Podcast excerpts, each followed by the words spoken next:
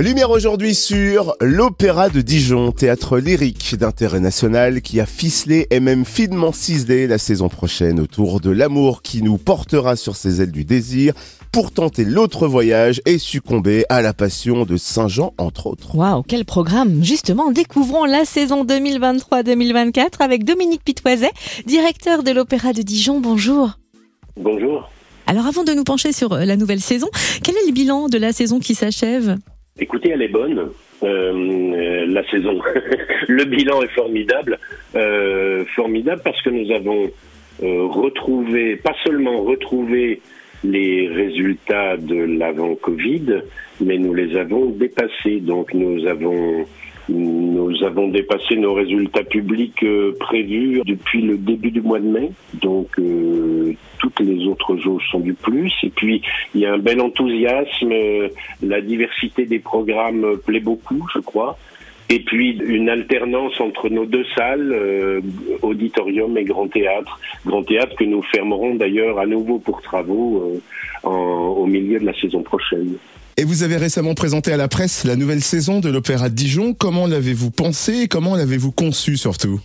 Alors moi, je reste résolument convaincu que pour protéger l'opéra et le théâtre lyrique, il faut savoir l'entourer de projets riches et variés.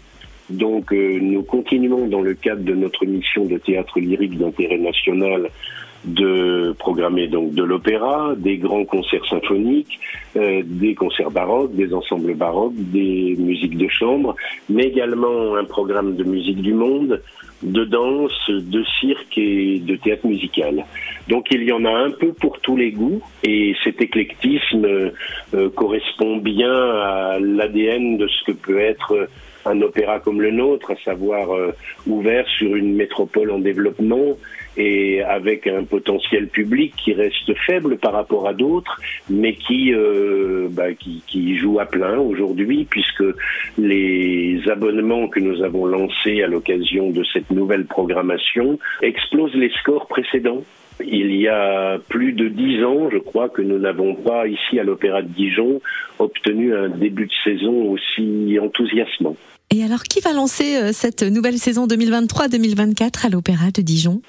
Oh, c'est un peu, c'est un peu une tradition désormais. Euh, nous sommes euh, conventionnés avec notre orchestre Dijon-Bourgogne, puisque depuis mon arrivée, l'orchestre Dijon-Bourgogne se voit proposer d'être régulièrement à l'affiche de quelques opéras de grand répertoire, avec notre chef associé, souvent Deborah Wallman, mais également avec son chef permanent des concerts symphoniques, Joseph Bastien, et ce sera une neuvième de Beethoven en co-réalisation avec le Festival de Besançon.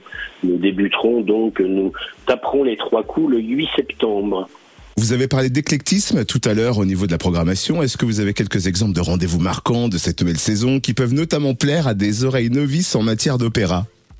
Eh bien, Figurez-vous que je vais commencer par ce qui semble faire le plus, non pas le plus peur, mais qui semble encore intimider euh, par l'opéra. Nous aurons un diptyque euh, Puccini avec euh, le dernier ouvrage de Puccini Turando et la Tosca, la fameuse Tosca, les grands élans tragiques, le grand répertoire italien. Pour découvrir l'opéra, rien de mieux que ces grands titres pucciniens.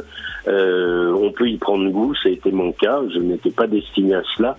Et pourtant, euh, c'est par ce biais-là que j'ai, je suis tombé en amour pour l'opéra Fidelio de Beethoven également.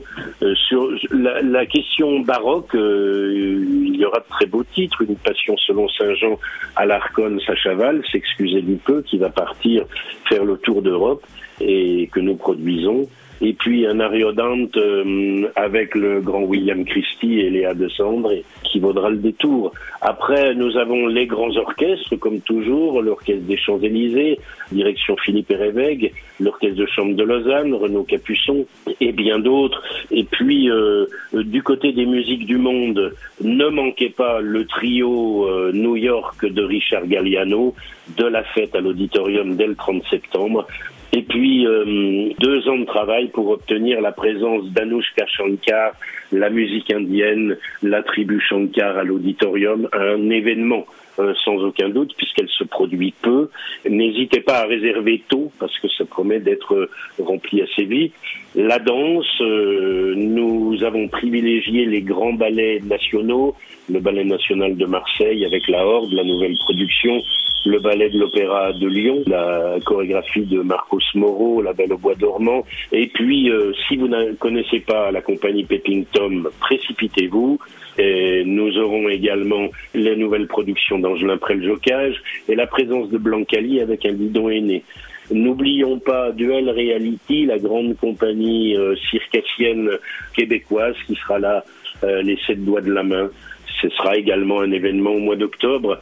Et puis euh, bien d'autres titres, puisque si nous réduisons un peu le nombre de titres, parce que nous fermerons, comme je l'ai évoqué plus tôt, euh, notre grand théâtre pour travaux à partir de janvier, nous proposerons autant de fauteuils, sinon plus, en nous retrouvant à l'auditorium à partir de janvier, puisque les travaux se dérouleront sur une année civile complète. Alors bonne nouvelle, la billetterie de l'Opéra de Dijon pour cette nouvelle saison vient d'ouvrir. Comment réserver nos places et où retrouver le programme complet de cette nouvelle saison? Ben, vous pouvez déjà vous rendre à notre billetterie qui se trouve euh, à côté de l'auditorium et puis également vous rendre sur le site opéra-dijon.fr où vous trouverez toutes les informations les tarifications, les tarifs de groupe, enfin, etc.